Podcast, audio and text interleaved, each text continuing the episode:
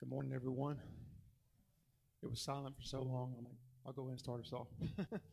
um, glad to be here this morning guys, to worship our Lord and Savior. And um, I've been thinking a lot about um, the fact that in Christ this morning, you and I are overcomers. You can fill in the blank of what we've overcome. We've overcome death, uh, anxiety. Um, in the midst of darkness, we're overcomers. And I want to read two verses that highlight why we're overcomers, right? Because the, question is, well, how is it that we overcome?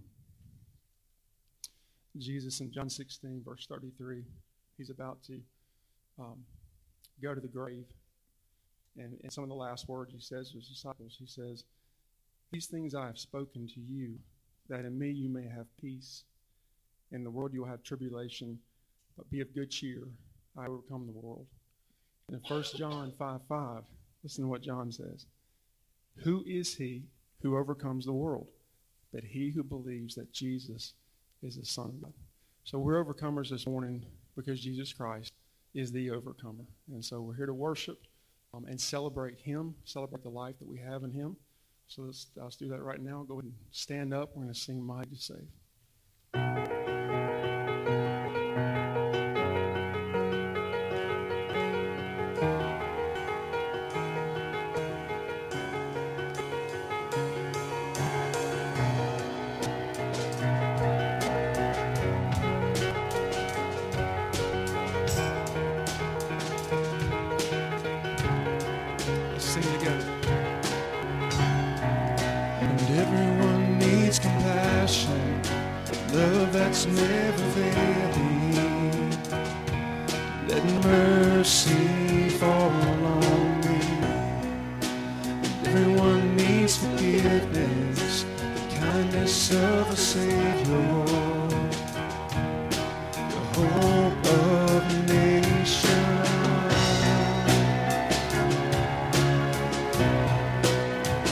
Savior. Savior, He can move the mountains.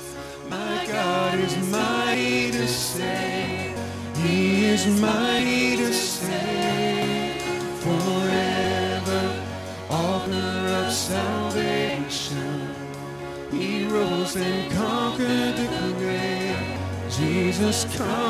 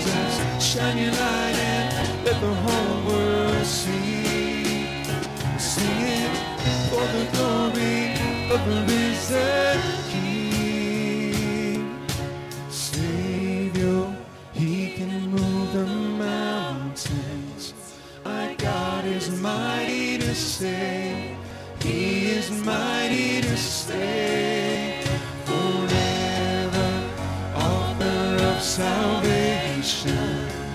He rose and conquered the grave. Jesus conquered the grave. Savior, He can move the mountains. My God is mighty to save. He is mighty to save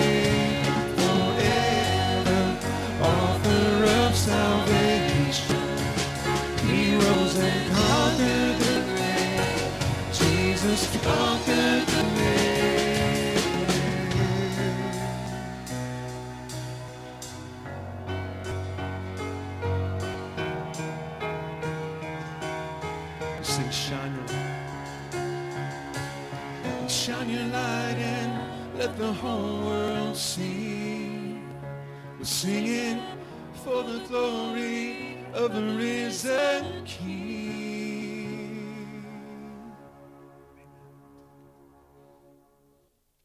The same power that rose the Lord Jesus Christ from the grave is the exact same power that lives in you and I if you're in Christ. And that's a powerful statement, right? Amen. Let's sing about that.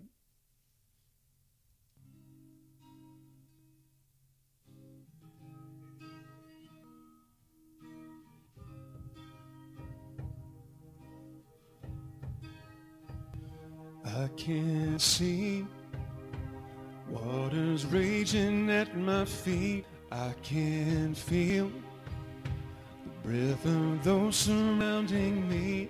I can hear the sound of nations rising up. We will not be overtaken. We will not be overcome. I can walk down this dark and painful road. I can face every fear of the unknown. I can hear all God's children singing out. We will not be overtaken. We will not be overcome. The same power that brought Jesus from the grave the same power that commands the dead to wake lives in us. He lives in us. The same power that moves mountains when he speaks. The same power that can calm a raging sea lives in us. He lives in us. He lives in us. He lives in us. We have hope that His promises are true. In His strength, there is nothing we can do. Yes, we know there are greater things in store. We will not be overtaken. We will not be overcome.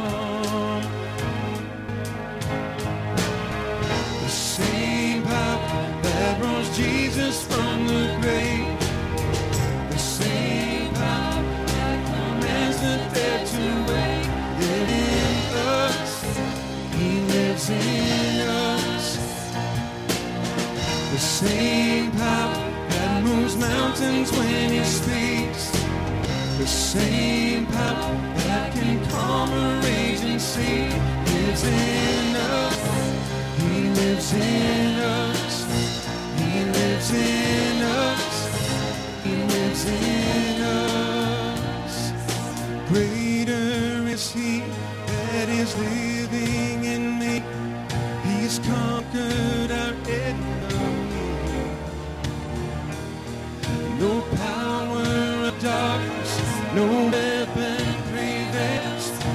stand here in victory.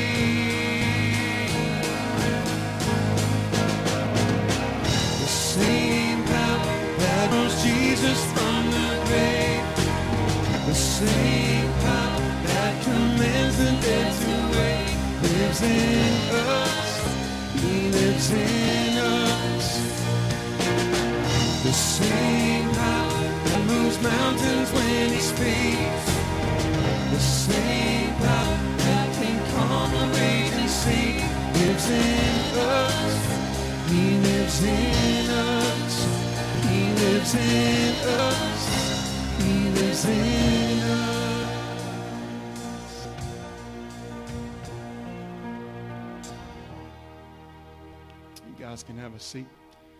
And because he lived in us, because he gave it all, he's worthy of our whole life. Um, he's worthy of everything. And so I love this song. It's talking about how we um, can build our life on a God who is perfect, a Savior who is perfect, a Savior who gave it all. It's a firm foundation. But think about anything else but Jesus Christ. It's sinking sand, right? Everything. There's only one foundation, and it's been given to us in Christ.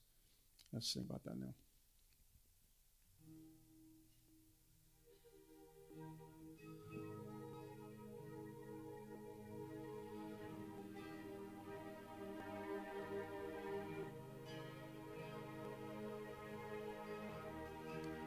Worthy of every song we could ever sing.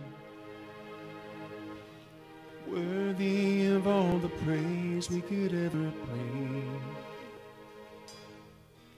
Worthy of every breath we could ever breathe. We live for you. Oh, we live for you. Jesus. Jesus, the name above every other name. Jesus, the only one save. Worthy of every breath we could ever breathe. We live for you.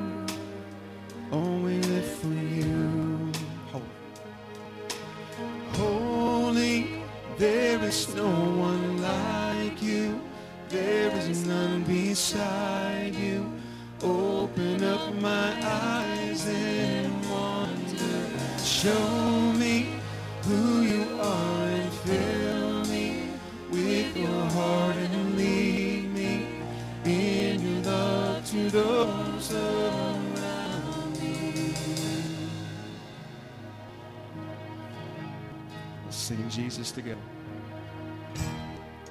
Jesus, the name above every other name.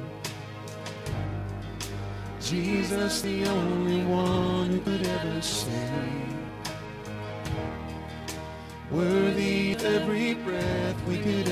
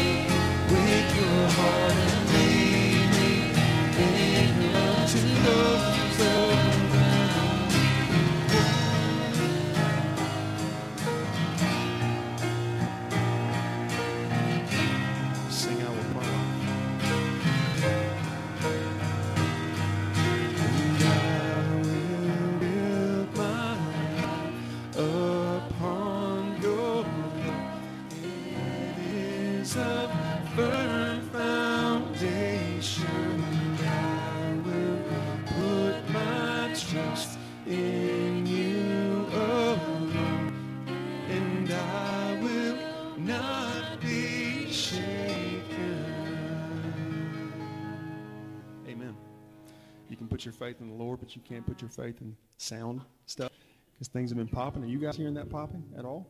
Because I'm hearing a lot of popping. So I'm going to take these out. We're going to sing together. Now it sounds a little bit better. We're going to sing together. Remember the old song, Praise the Name of Jesus?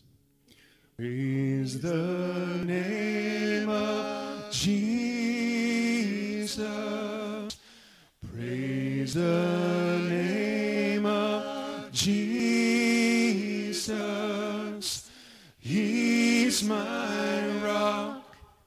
He's my fortress. He's my deliverer. In him will I trust. Praise the name of Jesus. Once again. Praise the name of Jesus.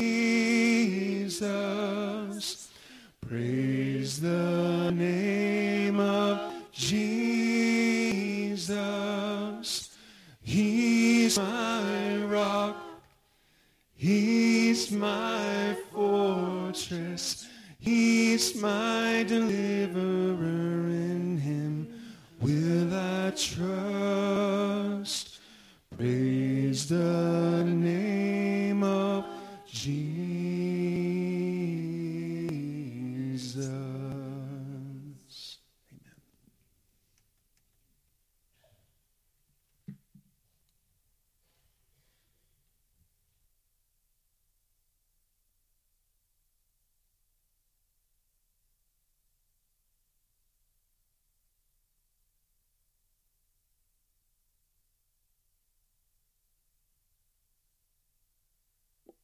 thank you. It, you know, it's a real blessing to sit behind the Grubbs family because they all just sing really good. And I'm just sitting there enjoying listening to them uh, with, uh, with the songs that are going on. Uh, it's a pleasure to be with you. I, I know that I'm not Thad Blunt, uh, and y'all do too. Uh, I'm a little fatter, a little older, bald headed, the whole whole shooting match. But uh, I, it, it is an honor for me to be uh, uh, substituting uh, for Thad. And if you're listening, Thad, uh, you know I can't wait till you get back so you'll hear a good sermon. Uh, but I have been thinking during the last couple of weeks since I knew that I was going to be preaching this morning or teaching about something that has really caught my eye, and that I was reading through the book of Luke. And so, if you've got your Bibles, if you can turn to Luke 15, and this is so familiar, some of you won't even need your Bibles, but this is the story of the prodigal son. And I know we've heard uh, the prodigal son a thousand times. Uh, but I think it's important. Is this going on? Uh, did I turn it on? Oh, there you go. Okay, good. Hey, how about that? Actually, uh, when I was uh, I, I, was a um, uh, professor at Southeastern Bible College for a couple of semesters there, I had been on the mission field for a long period of time where a, a, lot of places where we were, there is no electricity. And so we were kind of like overwhelmed when you turned on a light bulb, you know, kind of like thing.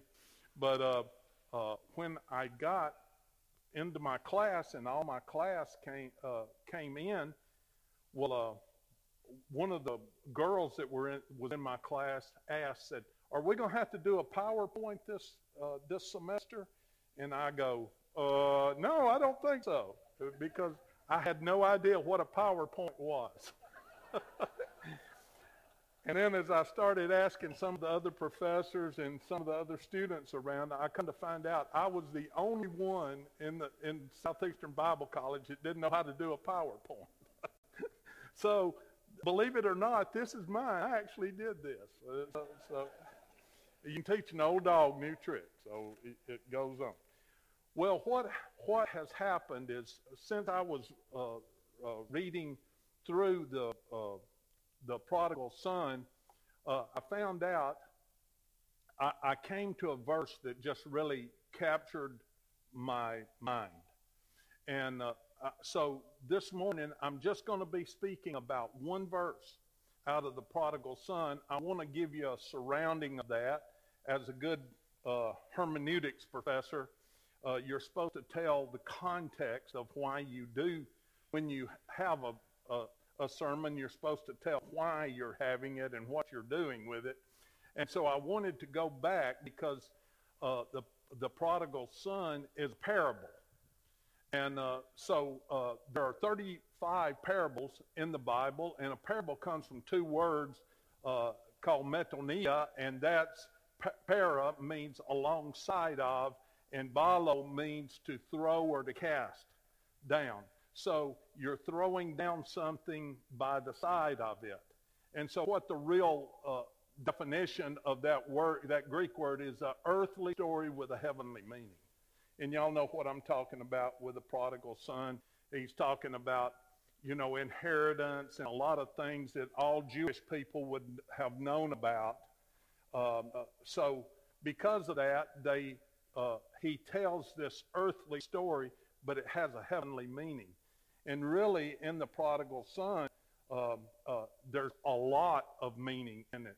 It would be great if you could take, if uh, Steve Bartlett ever teaches the manners and customs of the Bible again, if you could set in on that class, it would just open up the Bible for you because you talk a lot about uh, Jewish customs and the reason why Jewish people do, do what they do. And so it's a really uh, good and important and valuable uh, lesson that you can do. I, I walked out of uh, that class every uh, week uh, just shaking my head of all the new things and the reason why they did it. I uh, just just to give you one, when a, Jewish man dies, he has this thing, this kind of mantle that he puts over himself, and it has tassels on the bottom of it. And uh, I don't know what they call that exactly, but they hang down. There's there's they're all the way around the border of the bottom of his uh, thing. And so when a man dies, a Jewish man dies, the priest comes to his funeral and he cuts off one of those tassels and he gives it to the widow. And that's a symbol that this man is dead. It's just a, a way of finalizing the death of, of a person. Uh, if you recall back, when David was hidden in the cave and Saul was out to kill him, and he had followed him all through the deserts and everything. David was hidden in the cave, and Saul went to into the cave. Uh, uh, there, he took his shawl off and put it down.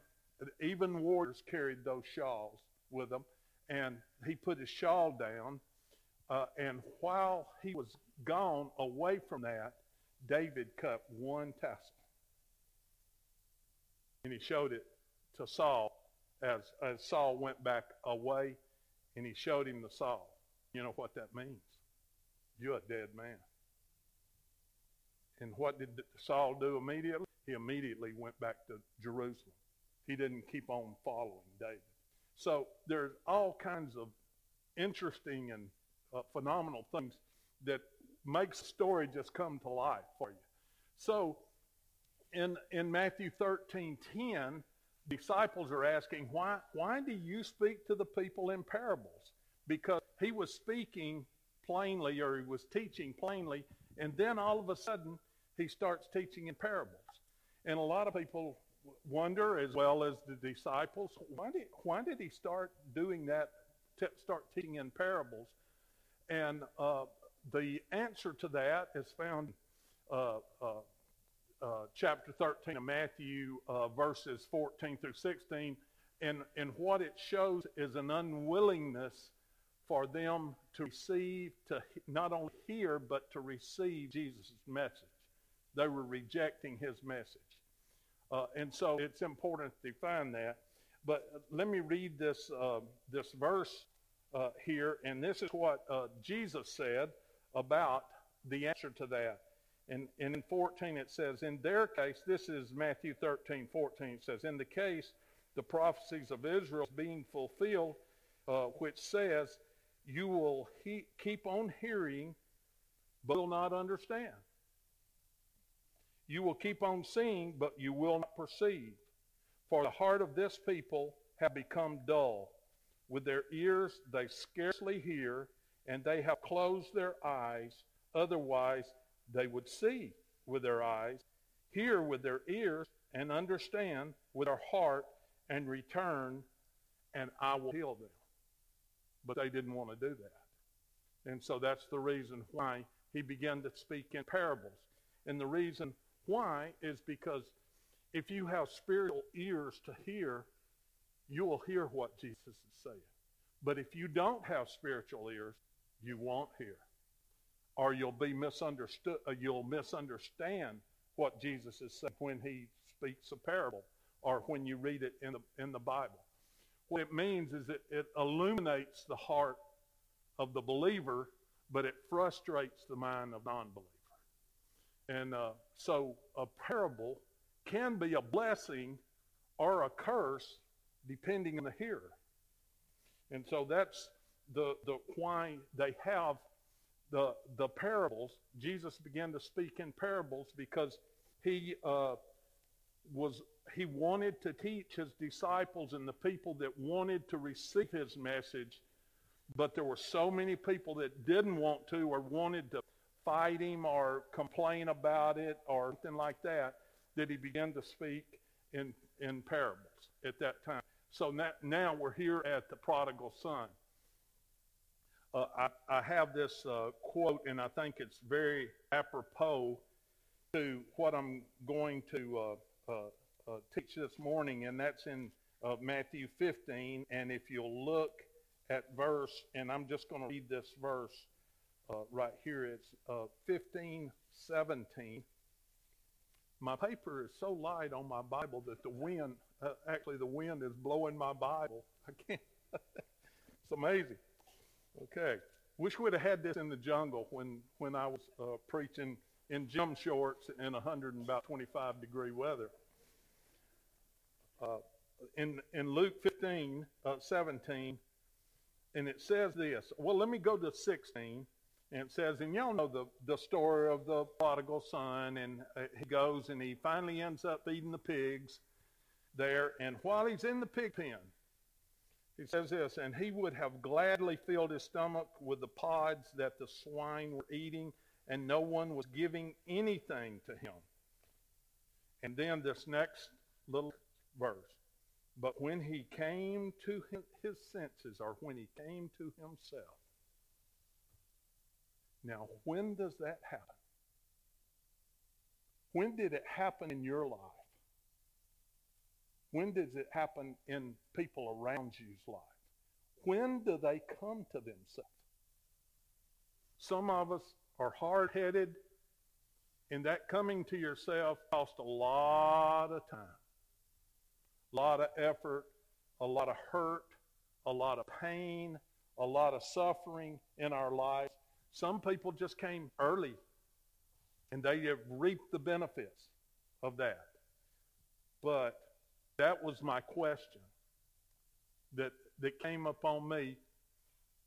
How do you come to yourself? How do you, how do you turn from where you're at to where you want to be? And so, uh, so we have here uh, uh, this thing, and here's what uh, Charles Dickens said. Now, I have a thing. He says, This is the finest short story ever written or ever told in all of literature. Dickens said, but also what it really reminded me of something else that Charles Dickens said. And uh, there's a famous uh, uh, novel called The Tale of Two Cities. And a lot of you have read those. If you haven't, I'd suggest that you read them. It's, it's really a good quality work. But in The Tale of Two Cities, it starts out like this, and listen to this. It was the best of times, it was the worst of times. You ever said that to yourself? Oh my goodness, you know, it's the best of times. We were talking about the 50s uh, uh, this morning. We were talking about the 50s. You know what? It was the best of times. Man, there were some great things going on in the 50s and the 60s. But it was the worst of times, too. Not many of us were rich. We was poor. We were just people getting by and all that. But it was the best of times, too. It's a simple time in life. And that's what he said. It was the best of time and the worst of times. It was the age of wisdom and the age of foolishness. It was the, an age of belief and an age of unbelief. It was a season of darkness and a season of light. And it was a season of hope and a season of despair. Hmm. I think we could all say that today. you know, there's some good things I just heard uh, just heard uh, yesterday that the fastest growing church in the world is in Iran. Who would have ever thought that one? So there's it's the best of times, but it's the worst of times. There's so much heartache, so much sorrow, so much sadness in this uh, in this culture uh, that we live in, and we a lot of times we cause it our, our own selves. And why? It's because we don't come to ourselves. So, uh, really, uh, as far as the prodigal son, everybody thinks it's the prodigal son, but really the story is not even about the prodigal son. The prodigal son is what everybody calls it, which means a um, reckless spendthrift. Uh, but the, the story is really about the father.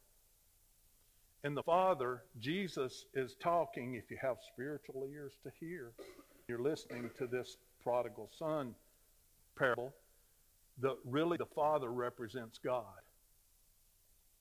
and how he loves us and how he's waiting. And You remember how, how, how the, what the father did every day when his son left?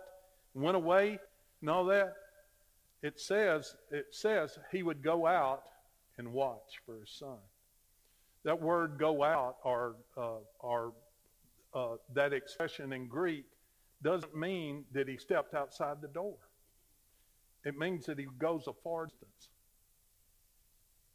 And so that father went way out. He went probably went to a place where he could look over the mountains, down into the valleys, to see if he could see his son coming back. And boy, if, if that's not our Heavenly Father, there's nobody like that. He'll just go and look for us and beg and cry and ask God to please bring that son home. So it's about the loving father, but it's also about the old brother. And the older brother is hardly ever mentioned in this in this parable, but really the the older older brother is actually the representation of the scribes and Pharisees. And I want you to try to put yourself into the position of the scribes and Pharisees as they're standing around hearing Jesus speak this parable. Because they're lawdoers, man. They're legalists. They're people that they uh, obey the tiniest, little bitty, tiny thing of the Jewish law. And so he says, was a prodigal son that asked to get all of the riches. He's the younger son. He gets all he wants to get all of his money and he goes out and spends it on riotous living.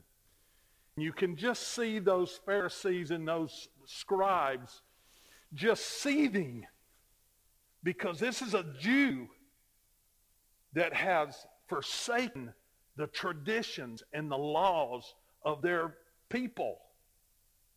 And you can see them almost just, they just can't hardly stand it because he is so against the traditions of the Jewish people.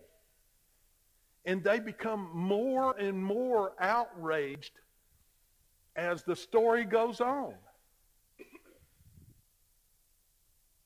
And they see him as he comes back. And then they see, oh, that father, that father should never have done that. That father ran when he saw his son. He grabs up his, his, uh, his cloth that, that he, they usually have, the robe, and he runs to meet his son against Jewish tradition. Older men do not run. And older men do not go to their sons, the sons come to them. And you can just see them just going crazy over all of that that's happening and just say, oh my goodness, I have never heard of a story any worse than this that breaks so many Jewish laws as this story here. And then he accepts him. He puts shoes on his feet. He gives him a ring and he kills the fatted calf. Oh my goodness. What kind of people are these? And you can just see them. They just go on and, it, and the level just goes up one more and one more. And they can hardly stand to even listen to the story. It reminds me so much of David when he was on the throne and he had uh, he had uh, joined with Be- Be- uh Bathsheba, and uh, Nathan, the prophet, comes to him and tells the story, a parable. He said there was a man and he only had one little bitty sheep. And there was another man that had many, many sheep, many, many flocks and herds. And that man took that, that man's one sheep and took it away from that man. He said, What would you do? And he said, Oh, well, that man deserves to be dead. He deserves to be killed right there and drugged through the street. And Nathan looked at him with that old bony finger and he says, You are the man. You know, there, but for the grace of God, we are the men.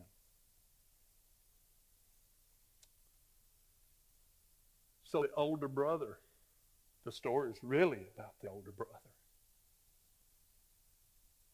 MacArthur says that this is the greatest story of true repentance in the Bible. And uh, so here's what happens. But when he came to himself, this is what uh, the prodigal son does, does. Here's his plan A. He's got this thing all planned out. So he's going to do this thing and he's going to make a great life for himself and all that. So his plan A is I'm going to get away from here. If you noticed, it said that he went to a far country. And you, as knowing more about Jewish tradition, you know that Jews don't like pigs. They're ceremonially unclean, so they don't have pigs in their country. So he had to go to a country that had pigs. So it was a long journey. It was a far country away from him. He had to take a big trip. And so he ended up being in a country that was foreign to him, that, was a, that didn't have the Jewish laws. And he sent all of his money. He, his first thing, he's got to get away. And uh, I, I know, I don't know if this, this doesn't happen much anymore, but back when I was a teenager and, and a teenager wanted to get out of the house, he would always tell his folks that, I'm getting out of this house. I can't stand living in this house anymore. I'm going to go join the Marines. right. Yeah. Yeah. Good move, buddy. so uh, that, that's what he did. He is going to get away from there. He is getting away from that house. He just couldn't stand to be in that house anymore. And then he's going to get him some money. So he gets, he asks for the inheritance. He gets that. He wants to have a good time. So he goes off to a place where he can have him a good time. And, uh, and then he wanted to do all the things he's ever dreamed about doing. Now, don't we all want to do that? I mean, you know, wouldn't you like to go to Hawaii and lay on the beach, you know, in the sand or, you know, go somewhere else, uh, have these big dreams and all this kind of stuff, you know, and do all the things you've ever dreamed of? There's one thing, though, that keeps you from doing that for people that's got sense, and that's this. In, in case you don't know what it is in Spanish, that means money. so he gave no thought of tomorrow. He had his plan ready. He didn't care about what happens tomorrow. He had no thought of tomorrow, nor when the, uh, when the good times are over, because there's a limited amount of money. And it starts that when the good times are over is when the money runs out. nor when you can't complete your dreams. And again, that happens to be about money because you can't complete your dreams because you don't have money to do it with. And so he had to switch to plan B. And many of us have to do that same things in, in, our own life. And you know what I was really thinking about when this when it, when you come to yourself is there's two roads of that. One is the road of the non-believer. I think every one of you could shake your head. There's somebody in your family that are non-believers and they haven't come to their themselves. Amen? There's somebody in your family that just gives you a heartache every time you see them. And they just struggle and struggle, and they never can make a good decision. They are always making bad decisions. Some of them worse than others. But they're always making bad decisions, which digs them deeper into the hole, and it's hard to climb out of that hole. And so what he finds out is plan A doesn't work because now he's run out of money. And so, to avoid true repentance or from humbling himself and going back to his father and his family and giving this thing up and going back to them, he decides he's going to dig his heels in a little deeper. And so he gets a job. Why? To get more money. Because if you got money, then you can have happiness. Everybody thinks.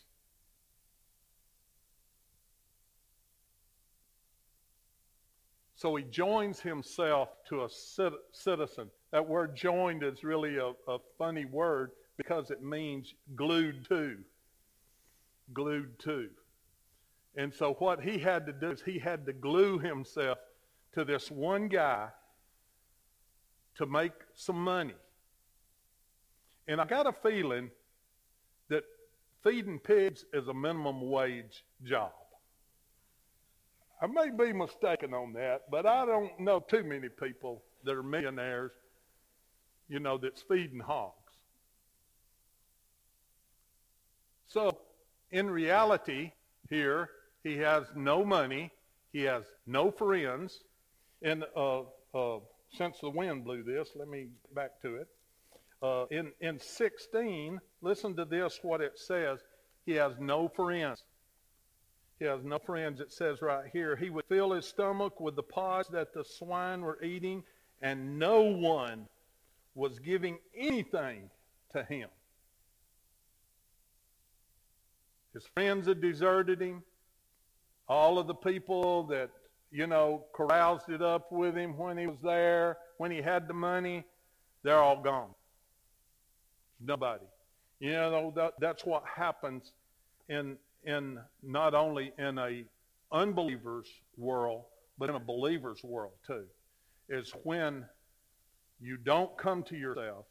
Maybe you're a believer, but maybe you are just faced with a thing where you just can't give it up. You know what you begin to do?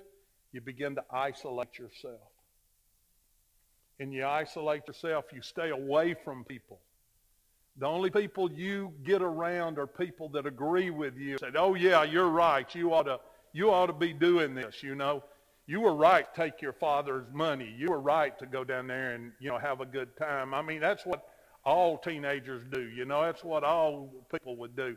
Yeah, you're right, man.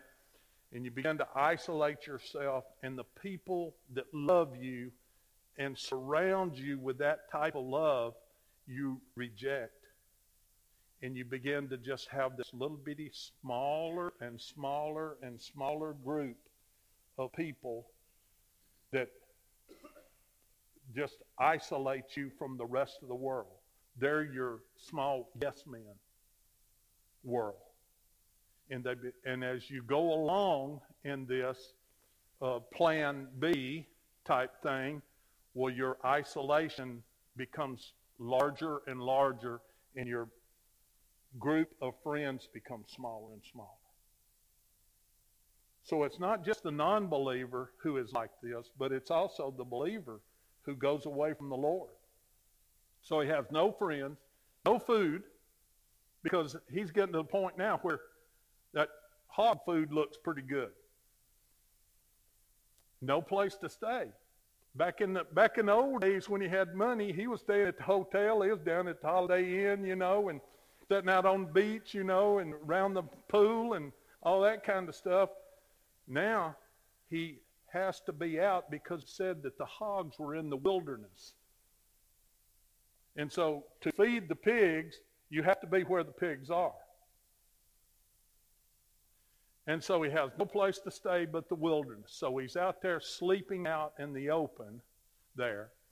And the failure of plan B was that he never counted the cost. He never counted the cost because it looked so good, all of that was going to happen.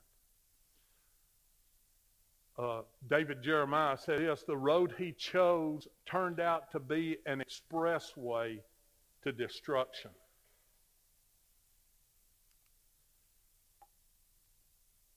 In, in reality, what he wanted was no boundaries. I want to do what I want to do. I want to do it when I want to do it. I don't care how, what happens. No boundaries for me. And what he found out, that he became a beggar. He joined himself. He begged for a job because he didn't have any money. He was thinking that maybe if I get some money, then I can be happy again. He wanted fine food, and he ended up feeding pigs, which is against the Jewish law. I, think you remember in Mark 5:11, the demoniac when Jesus came onto the other shore of the Sea of Galilee, and he got out, and there was a demon-possessed man, and Jesus cast uh, the demons out of the man, and he said, "How many are you?" And he says, "A legion, which is a thousand. And he said, "But don't send us back to hell. Let us go into the pigs." And so he go, those demons go into the pigs, and the pigs run over the cliff and all drown. And uh, so what we have here is this could have been the far country because that demon possessed guy was where the pigs were.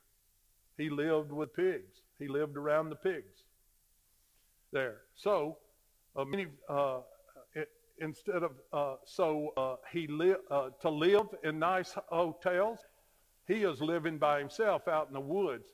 And instead of having a support group, he was isolated. And that's what happens when people uh, can't come to themselves or will not come to themselves. Because I don't know the answer to this. When do you come to yourself? When do I come to myself? When am I willing to give it up? I know the answer. But what happens is when you, you go from having many friends to be written off by your friends and family, and no one gives anything to you. And that's where you end up. I mean, the evidence is overwhelming. All of us know people that are there. And apart, but apart from grace, are all the Son. Apart from the grace of God. Okay, well, here's the success plan. The success plan is the first thing you got to make a plan. He did good at first. He made a plan, but his plan was bad. Bad plan. This is a success plan. He came to himself and he said, I will rise, I will rise up, I will arise and go back to my father. Whew, good step. First time he made a good decision in a while. And then he repented. He repented. And repenting, repenting is not uh, being sorry that you got caught. Can I get an amen? because that's not repentance. It's the word metanoia in, in Greek, and it means to change one's mind or direction. We did that when I was in the military, and it was in the marching, and it was uh, called about face. And you would march this way, and then you had this special move that you had to do with, with your foot, and you turned around and you started marching the opposite way. You know what I mean? And so it's changing your mind or changing the direction of your life. Now, how do you do that? And there's the real question for each individual because each one of us are individuals. And certain things are going to push our button, certain things are going to uh, make us respond to that. Well, here's some things that I, I was just thinking about. If you are repentant, this is what will happen to you. If you're going to come to yourself, the first thing you do is you make a plan that you're going to go back to where you were before you got messed up. And then how do you do that? You go back and you say, I'm sorry, but along with that, those words, you, uh, you think this. It doesn't matter what other people think. I am going back. I'm going to ask forgiveness. I'm going to hook back up with people that love me, that care about me. And I don't care what anybody else thinks about the sin that I've committed. I have asked God to forgive me, and I've asked, I'm going to ask them to forgive me, and please accept me back. No matter what anybody says or how bad it is or what you think about it. And it has to be from the heart, not just words. We call that uh, in, in Bolivia, we call it la garganta de oro, the uh, uh, golden throat. There's a lot of golden throat people around.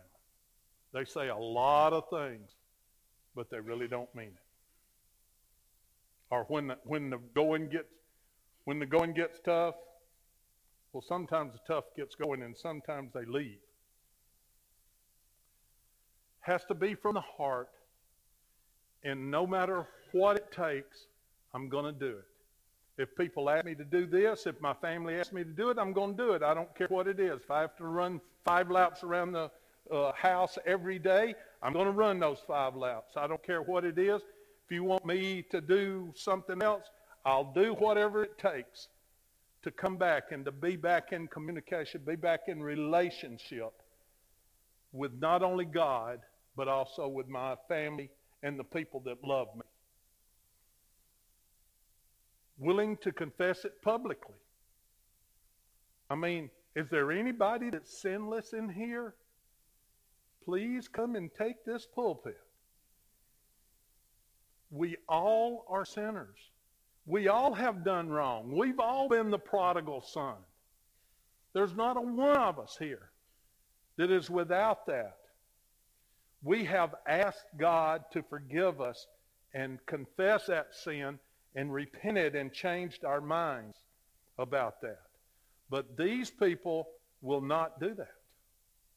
But this is one of the steps to that. Willing to pr- confess it publicly. The next one, know that he will face the resentment of others. If you do this, people are going to hate you guts. And I don't know what it is. Misery loves company a lot of times. And so if there's somebody that doesn't want to confess, doesn't want to uh, live up to what they're supposed to, and you come and confess, you're making them look bad. And they're going to resent you. But I can tell you this, the people that love you, they're going to love you. They're going to take you back with open arms.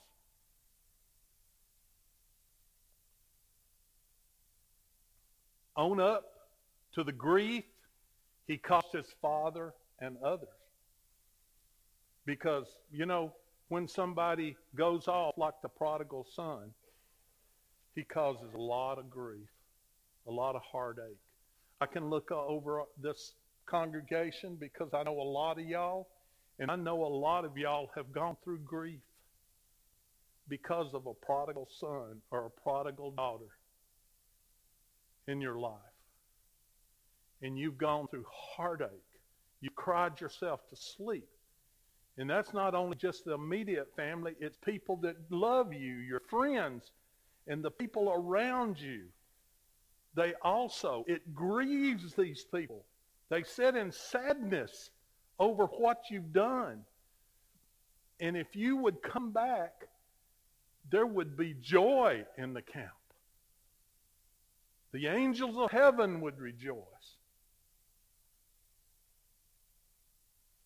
Willing to face public shame. We've kind of gone over that. Accept responsibility and accountability.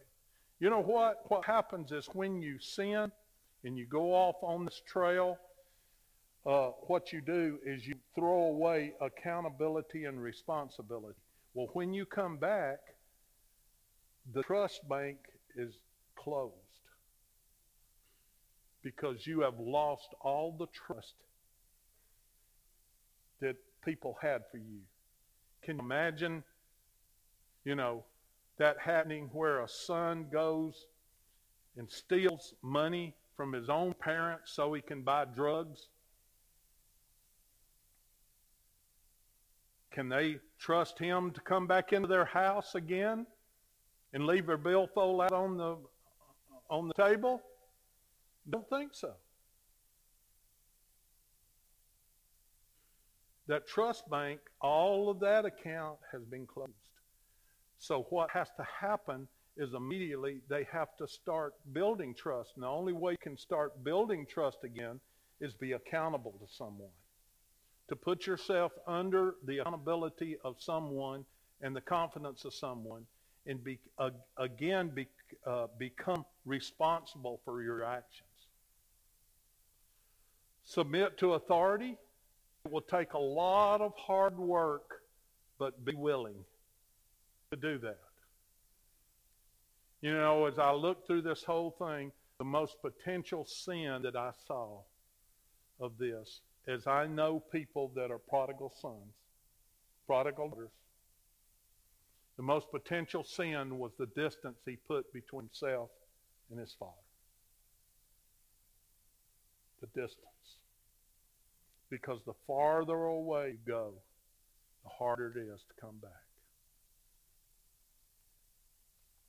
But today, you know, I don't know all of y'all, and I don't know where you're at. But I know that if you have not come to yourself and you're being fooled and you've isolated yourself from God and also from your own family, it's time for you to come back. And the thing that most people don't understand is that the people that you think hate your guts, your own family, your own friends, your own relatives, your own people of your own church, your own congregation, loves you more than you can ever know. And they would gladly take you back. Wouldn't it be sweet if you were to do that today? Wouldn't it be sweet not only for you to, to get that off of your back, off of your shoulder, but for the family that loves you the congregation that loves you, the friends and relatives that love you could sleep in peace tonight without a tear or just tears of joy. So I want to challenge you this morning if you are. Maybe you are the prodigal son and you had these big plans, plan A and even plan B. Thank you. One thing that you really see here is if you ain't got the money, you ain't got too many plans. There's not many of us that have got the money to be able to do that. But we will do something else to try to keep it away, to avoid that true repentance or that true humbling of ourselves. Be real with God.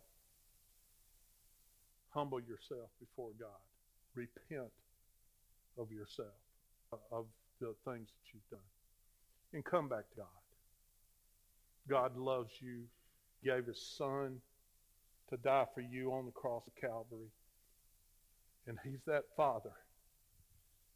It's going a long distance out and looking. He's looking. He's wanting to see that son. He's wanting to see that daughter come back. And when he sees him, he grabs up that robe and he runs like a maniac to hug and accept that son or daughter again. Let's pray. Thank you, Lord, for time we've had together to look at your word. It is a lamp unto our feet, a light unto our path. It is uh, what you have said it is. It's a guide for our life. And we will be successful if we will follow the Bible, if we will follow old paths, the places, the guides, the words, the ad- admonition, the warnings of the Bible if we will put those first in our life, you can do such wonderful things with our lives. But when we do what we want to do, it's always going to work out wrong.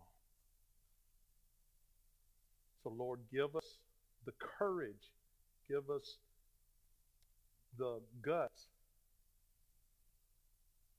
to come back to you and to find ourselves in you and come to ourselves. In Jesus' name, amen. Guys, I know this next song we're about to do has ministered to me in such a huge way the last, uh, gosh, probably the last year. It's called Resurrection Power. And um, Scripture tells us that we're no longer slaves to sin. Think about that. We don't have to keep on sinning and we have freedom from the power of sin because of what Jesus Christ uh, has overcome. He's overcome death and sin forever and ever and ever.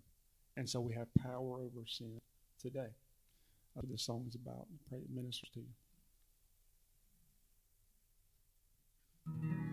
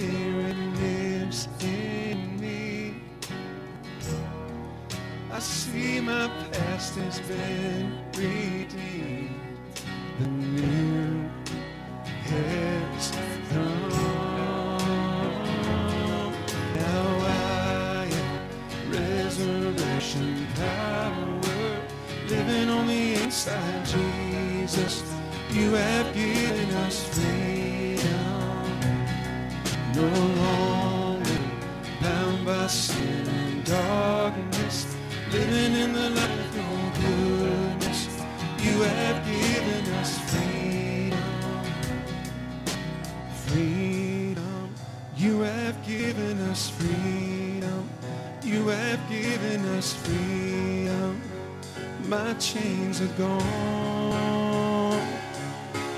Freedom. You have given us freedom. You have given us freedom. Hallelujah. Sing freedom. Freedom. You have given us freedom. You have given us freedom. And my chains are gone.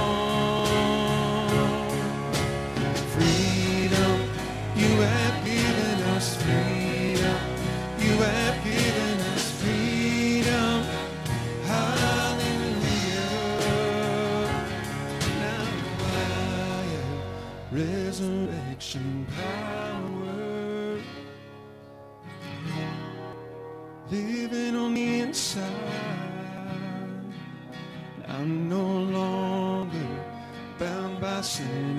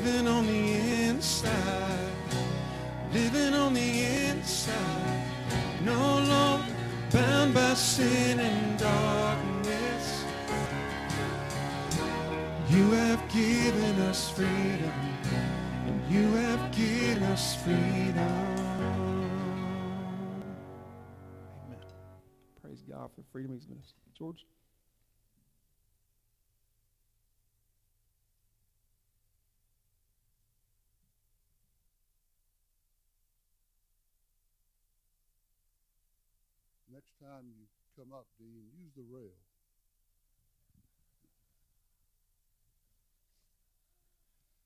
You know, you have to swallow your pride and realize that you're part of the old group now. It was put there for us. We're still waiting on the chair, you with the swivel seat. Thank you, Dean. And uh, thank you for being here today. If you're a visitor, especially maybe a first time visitor, we especially uh, are thankful to the Lord you chose to come and work with us today. And uh, if you haven't had a chance to get to know many of us, we want to give you that chance. So come back. And we want to get to know more of you as well. Um, a couple of things as we close. Tonight, our small groups uh, begin uh, tonight and then Tuesday night. Remember that. Um, also, we want to continue to pray for our pastor. We do want him to come back, but we want him to come back when he's ready to uh, take on the mantle. You spoke of the, the robe and the, the tassels. I, I, I want to say phylacteries was one of the words they used. And, and, and you said that that cut off one, and it meant you're you're dead. In, my neighborhood growing up, if you snitched, uh, you'd wake up with a rat in your bed, and it it meant you're dead. so there's a lot of relationship between Judaism and Cajunism.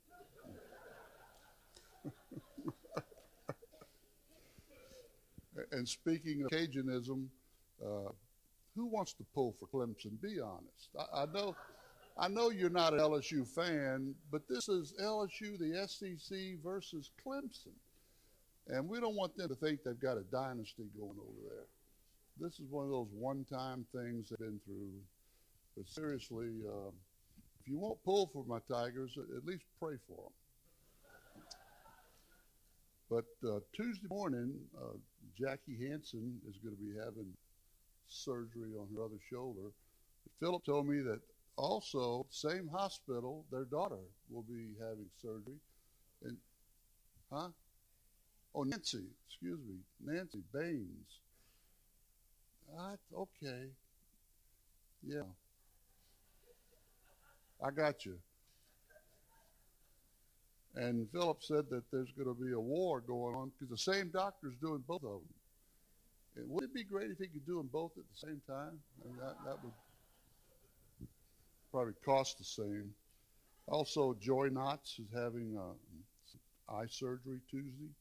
Pray for Jim Franklin. Uh, he's slowly recovering, but not quite ready to step out in, into the public life. But we miss Jim. And I told him that I would encourage uh, all of us to continue to pray for him. Uh, Quentin and Beverly Swofford.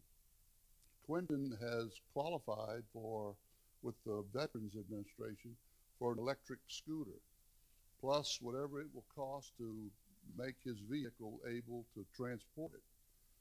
And so when that happens uh, soon, uh, that'll make him much more mobile. And he said that he just can't wait to be able to come back uh, and, and be with us. And uh, Mary Jo Cooey, she continues to have problems with pain management. That's Tony's uh, dear wife. You pray for Mary Jo. And um, also Samantha Johns, who had uh, surgery and she's recovering. Supposed to be able to teach in another week or two, go back to school, in about two weeks. All right. And so we want to pray for a full recovery. Uh, there's probably some others that I've overlooked, and I apologize. But uh, just pray for all of our people that the Lord would would do in our lives uh, what will keep us in close fellowship with Him. Uh, Dean Dean uh, was talking about people that have relationship, but they've lost fellowship of that relationship. And we want to maintain intense fellowship with our Lord. And that requires that we be obedient and that we humble ourselves before Him and take advantage of the resource He's given us. We've sung about who lives in me, the Spirit of God. But you have to yield to Him for Him to be able to do what otherwise uh, won't be done. Uh, bring us to maturity. But I hope that uh, you've enjoyed all that we've uh, done this morning, the, the great uh, singing, but also the word from, from Dean. We appreciate so much what the Lord put upon his heart and brought to all of us. Let's close in a word of prayer. Father, we do thank you for uh, the thrill and the privilege and the joy and the excitement that it is to be a part of the body of Christ. We thank you that the same grace that brought us to you through faith in your Son Christ and what he accomplished at Calvary, it's that same faith that carries us day by day as we walk by faith in obedience to your word, as we yield to the Spirit who dwells in us so that he can produce uh, his own righteousness. Lord, may we never grow weary or tired of the idea that we are children of God and we have an inheritance that is out of this world. But we have the blessings of your being with us in this world without the worry and the fear of what's to come. There's no condemnation for them who are in Christ Jesus. So we live our lives now in fellowship with you, anticipating the day when we will be face to face. And until that day, Lord, may we all be faithful to serve you, to love you, to obey you, to glorify your name in all that we do and say. In Christ's name we pray. Amen. We're dismissed.